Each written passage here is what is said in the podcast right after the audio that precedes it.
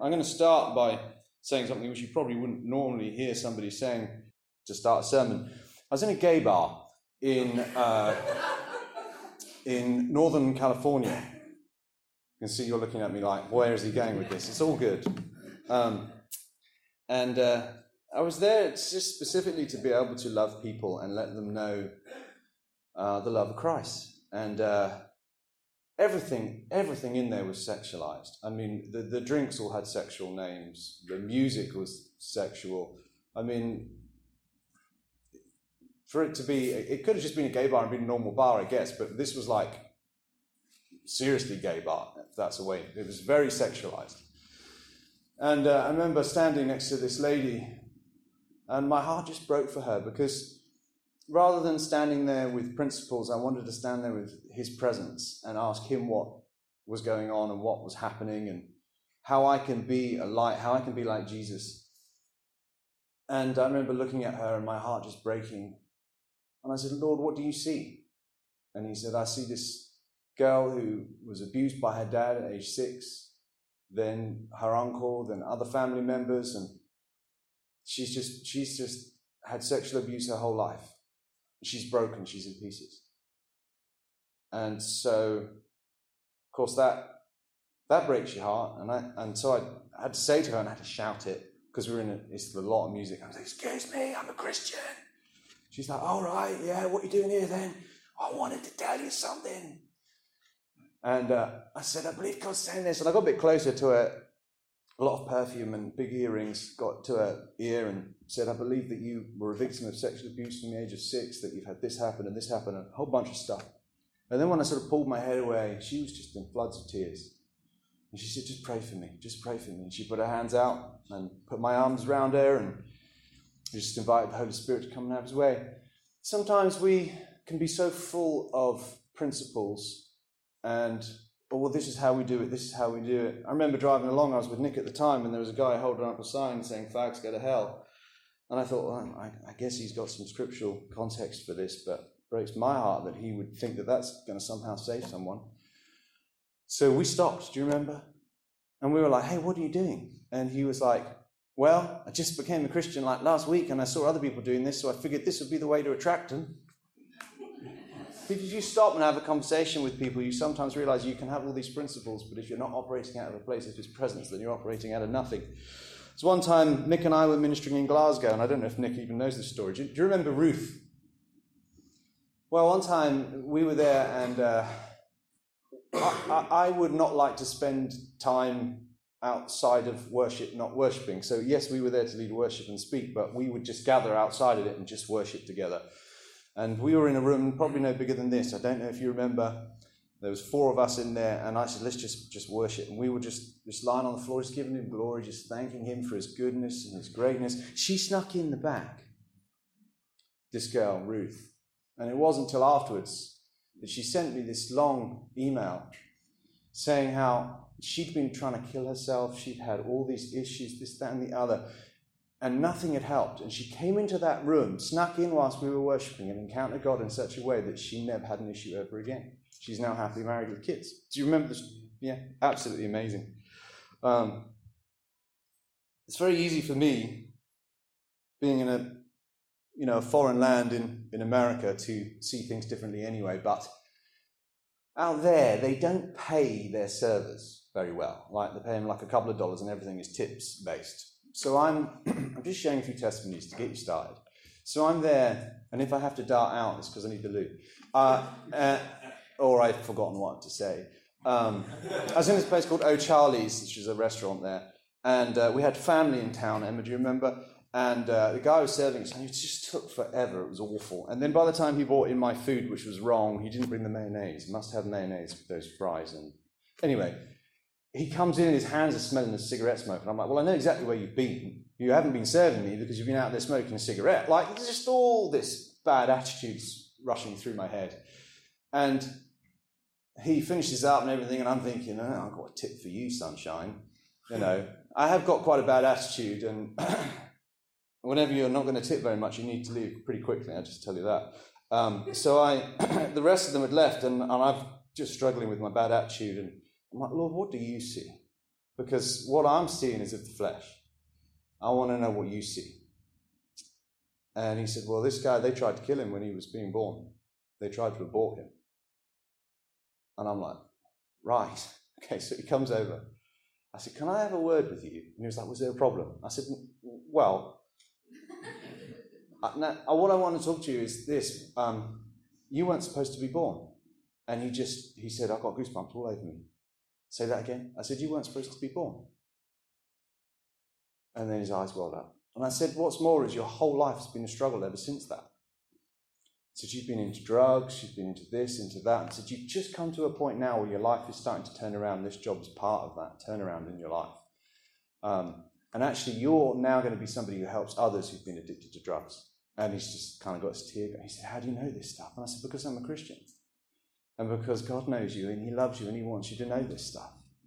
He said, I've just actually started to go to a church. He said, I'm going to, I'm going to play bass in the, in the praise team. I'm like, This is awesome. But I could have easily just stayed in the flesh and seen things how the rest of the world see things, been annoyed at his cigarette smelling hands instead of having compassion and love and operating from a place of presence. You know, when Jesus met with the woman at the well and they're having their conversation, the Samaritan woman, who he shouldn't really even be speaking to. Some of you, some of you may have heard it taught that when he says, No, you know, go and get your husband. Oh, you know, I don't have a husband. Yes, you said that right. You, ha- you, you have, you've had five husbands, and the one you're with now is not your husband. Some people might think, well, he's just calling out her sin, he's convicting her. No. You see, every time I read something that, that Jesus is doing, I read redemption. I read, a, I read a story that brings life and redemption and restores. So when I see that, I see, I see a man who should not be associating with her and should definitely not be associating with her because she's been rejected by five men. She doesn't get to divorce them, they get to divorce her. And the one that's with her now won't even put a ring on the finger because he doesn't love her. So when Jesus is going, the Messiah is going, I've come to you and I'll give you what you need. And, I've, and I can see everything in you and I'll give you what you need. It reminds me I was in a, in, a, in a meeting and I had a prophetic word for someone. You were with me. I'm not sure if I told you the ins and outs because it was a bit scary. Um, and I had the prophetic word for this person, and he comes up to me at the end. He said, I need to tell you, I shot my best friend in the head. And I was like, Well, with all the prophetic things, I certainly wasn't expecting that outcome from this conversation. He said, Well, you already knew, didn't you? I said, No, no, I didn't already know. I think that's a, that's a big presumption there that I know a few things that the Lord's revealed.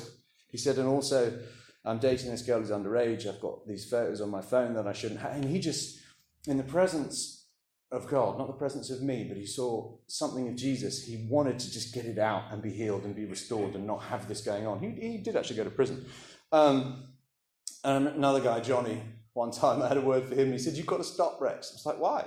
He said, Because I've done this and I've done this. And he just started his eyes out. And I'm like, You know what? There's absolute forgiveness. And you don't need to tell me what you've done wrong. But there was a conviction in his heart. There's another church I was at, actually, Simon and Ruth, um, you may have been there, friends of mine.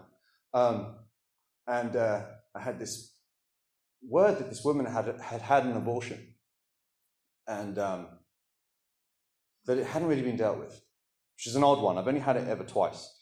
And so I said to this lady, um, I feel like the Lord said you had an abortion. And she said, Yeah, it was before I was a Christian. Don't really bother me. I said, Okay. Um, you never really, you know, dealt with that in any way whatsoever? She said, No, it doesn't bother me. I said, Well, look, I know this might sound odd, but could we thank the Lord for the baby boy that He gave you? She said, Sure, whatever. I said, Is it all right if you start? And I really, I was just trying to listen to the Lord. And I didn't know what was going to happen. And she went, Thank you, Lord. And then she just bawled and bawled and bawled and bawled and bawled. And I put my arms around her and she made me cry for 10 minutes because there was hurt and pain and all this stuff that she'd never dealt with, she'd never let out. There was another church. Do you remember when we were ministering with the Crusaders tour? And that was the other time that I had one for the lady with the abortion. I don't remember my words exactly, but felt like there was somebody there who had never told anyone about it. And they'd actually been eating her up and this, and the other. And she came up to me.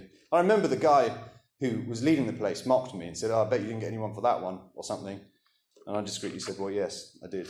And hopefully the Lord's doing some work in her life. But I got a letter from her. She came up to me at the, at the end of the service and said, It was me you had that word for. It was me. um, I had an abortion. I've never told my husband. and um, I feel like our marriage is falling apart. He doesn't come to church. My kids don't want to be involved in church, this, that, and the other. And we just prayed together. And, and then about a month, two months, could be three months later, she sent me a long email saying how she went home, she told her husband, and somehow it, it reconciled their marriage. They got closer than they'd ever been before he actually said he wanted to start coming to church. And she said, now me, my husband, my whole family have gone to counseling, uh, Christian counseling, and we all now uh, go to church. We, we, belong to Hillsong in London. And I was like, isn't that amazing how God does these beautiful things? Um, uh, what's this? Oh, these are my notes. I should use them. Um, you think I'm joking. I've just, no- I've just noticed them here. This is because I'm not particularly well. Uh, sometimes we, we, and again, I'm going to talk a little bit about flesh. We sometimes, um, we don't realize that we're living in the flesh. We don't realize that actually the way that we see the world is being impacted far more by the fleshly rather than the heavenly. We need to understand that we're seated in heavenly places, that we're co heirs, that we have an authority to call kingdom, the he- heaven to earth. And all too often, it gets sort of a hazy. Let me, let me give you an example. So we can have this, this, this, this sense that um, God, will, God will break through financially. Have any of you ever had a financial difficulty? I just wanted to see if anyone's listening, because all hands who are listening will put their hand up if anybody's had a financial difficulty. Yes. And then if you had uh, something happen where you know that God has, has rescued you from that situation. You go, yes. And then you go back to that situation again, maybe a year later, you have another financial difficulty. And, and, and sometimes it ends in a bit of a cycle. But I find that in our culture, especially maybe in America, they, they, you'll contend if you're having a financial difficulty, but there is always a credit card. There is always something. We live in, in, a, in a culture where there is you know, we're contending, well, how much are you contending? Even the homeless have it pretty good compared to some other countries. Do you see what I mean? It's, we just have this, this, this crutch that we could lean on. So we don't really contend. We don't really have a faith that is pure. We have a faith that is kind of watered down because there's a backup plan. I remember on one occasion when the uh, church couldn't afford to pay us, and uh, we, uh, Emma was due to go out with a friend shopping. Do you remember this?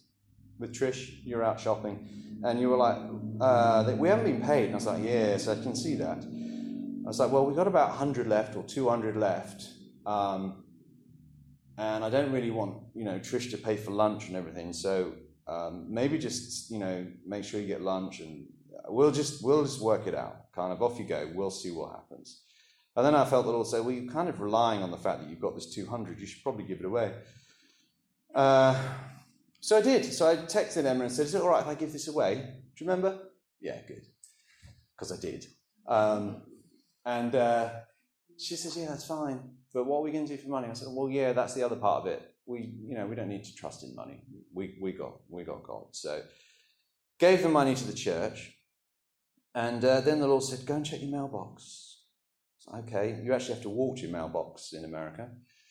Um, walked to the mailbox, opened it up, and sure enough, I think it was 4,000 on that occasion that was in our mailbox. Then I was like, hey, Em, you can actually enjoy your shopping now. Don't spend it all, but there was 4,000 in the mailbox.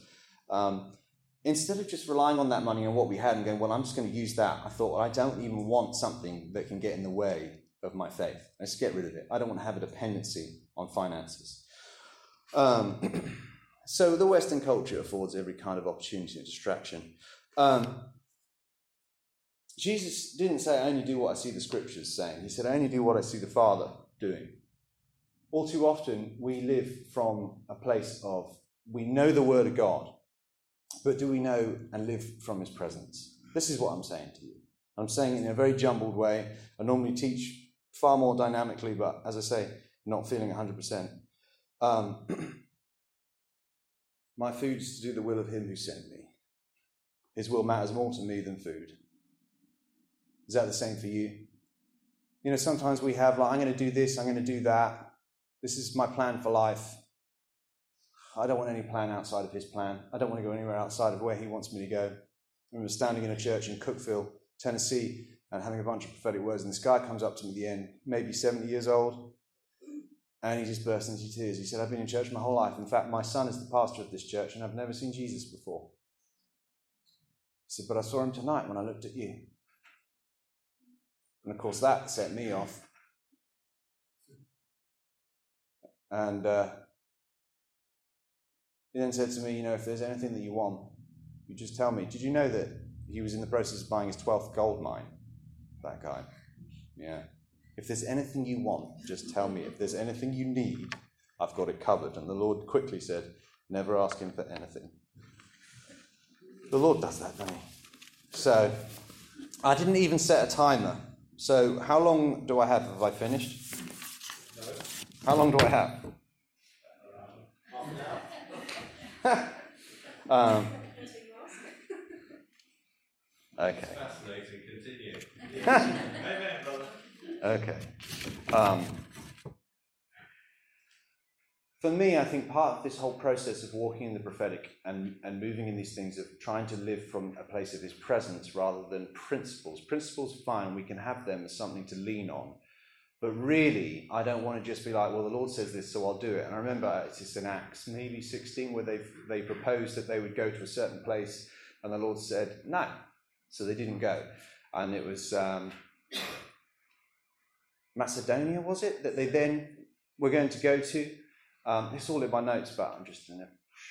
Um, and it was then I just yes, yes, go there. But of course, the Lord had said, I want you to go to the whole world to preach the gospel. So we could have just lived in principle, they could have, and just gone, oh, well, we're just going to go because that's what he said. That's his principle is that we've got to go and do it. Well, no, no, no, listen to his voice. Listen to his voice. He wants you to listen to his voice, not have a bunch of principles. They searched the scriptures because they thought in them they'd find eternal life. But you're standing right in front of them. I don't want to be one of those people that just constantly pause through scriptures without having. Listen, if you study the Bible and you don't have a deeper encounter with Christ, then all you've done is become more religious and come up with a better doctrine to have an argument. Every time you read the Bible, every time there is a teaching, every time there is worship, you should be increasingly becoming more intimate with the Father. That's my opinion. I, I propose that I would never teach outside of intimacy and passion with Him. That if I didn't have intimacy and passion, then I wouldn't get up and talk ever. Um, and it's proven good. On one occasion, I remember getting up and saying to a church of 300, I have nothing to say to you, which was awkward, really awkward, for about two or three minutes. Were you there on that occasion? Because you were laughing, I thought maybe you were.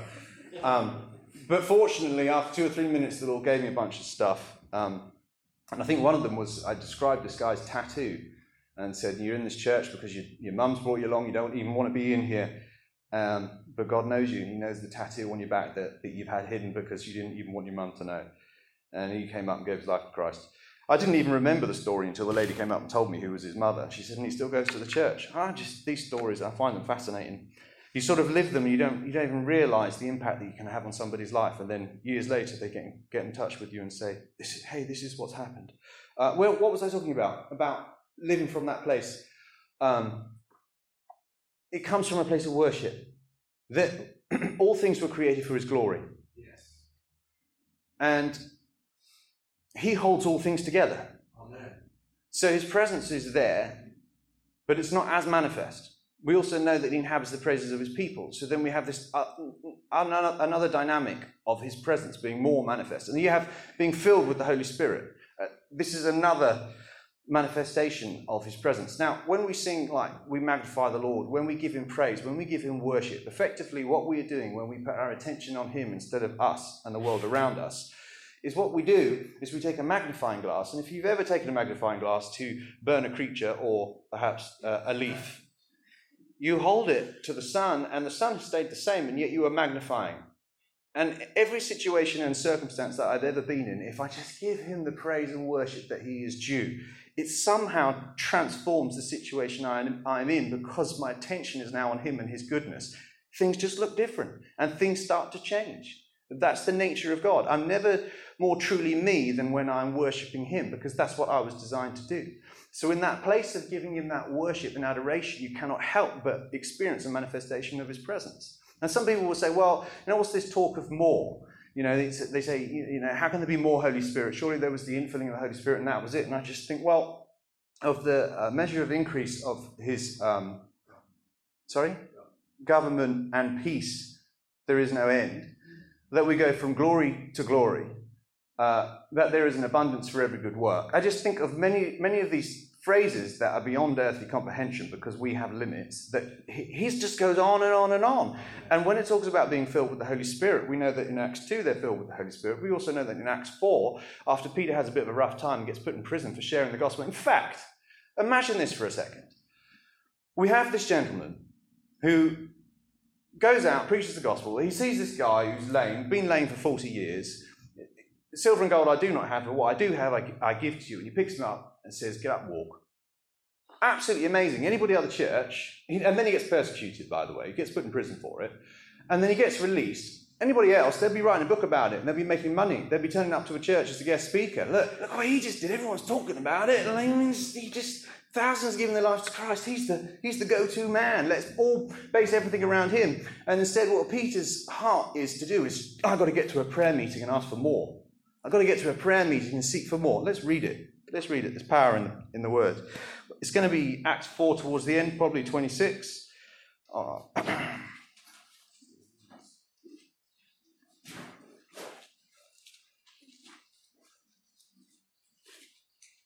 This should be our prayer. Okay, 27, Holy Spirit, 28, 29. Now, Lord, this is 29. Now, Lord, Acts 4:29 Now Lord look on their threats and grant your servants that with all boldness they may speak your word by stretching out your hand to heal and that signs and wonders may be done through the name of your holy servant Jesus and when they had prayed the place where they were assembled together was shaken and they were all filled with the Holy Spirit and they spoke the word of God with boldness He was doing that after seeing this lame guy like suddenly being able to walk, preaching the gospel to all these people, having a platform to preach it, getting put in prison. And then he says, Gosh, that's not enough. How many of us are praying that? I haven't seen this stuff. I have seen a lame guy. I saw this guy crippled all through his legs. Um, he came up to me and he said, Will you pray for me? And I thought to myself, I really, I don't know that I have the capacity. I know that sounds a bit odd, because in principle we know it, but I'm like, Lord, I know you can do this, but will you do this? Will you use me anyway? I said, Yes, Lord. And I prayed for him, and he got up and walked. He'd been lame his whole life. He had these twiddly little legs. Um, and he started to run around and um, play football. And it's the only time that it's legitimate to get in their wheelchair, by the way. You can't just get in somebody's wheelchair and wheel it around, it's disrespectful. But if you've just seen them healed, it's perfectly acceptable. So if you want to play in somebody's wheelchair, Pray for them to be healed. And then you can play in their wheelchair. It's a good word. Um, but Peter, having just done this, we know that he was filled with the Holy Spirit in Acts 2, and now he gets filled again. And that's why we get told that we, we shouldn't be drunk on wine, but, but be continually filled with the Holy Spirit. So are we being continually filled? Sometimes I, I wonder if I've ever been filled. What did he say? Because I see the extraordinary and I hunger for more. It's not to say that I don't have it, I'm not being fed. It's not like I'm thirsting again because I'm still drinking. I just want more of it. I want more, I want more, I want more. I've not seen enough. I remember talking with um, some of the youth that I pastor, and, and I was just like, I want them to grasp the, the nearness and the realness of you, God. Give me, give me something to demonstrate that power. And the Lord gave me the, the pin number and the birthday of one of the girls in the group. I said, um, What does this number mean? She was like 1941. They were like, that's the code for my phone. How did you know that? I said, more than that. Were you there at the time? Oh, you're chuckling as if you were. And then I said, uh, and your birthday was like 23rd of August. What's happening? I said, you had a transformational moment in worship that you started to forget. You started to lose that passion that you had, and you know you, you're starting to lose it because you haven't gone back and said, Yes, I want more. And maybe, maybe this will speak to some of you in here today. Maybe you're hungry and thirsty for more. Maybe there's a passion inside of you that, as I've spoken, you've gone, oh, yeah, this is up for grabs. You know, there is no such thing as a closed heaven. It's an open heaven. It's just we, we close it here with our thinking, with our boxed in thinking, with our restricted way of seeing the world.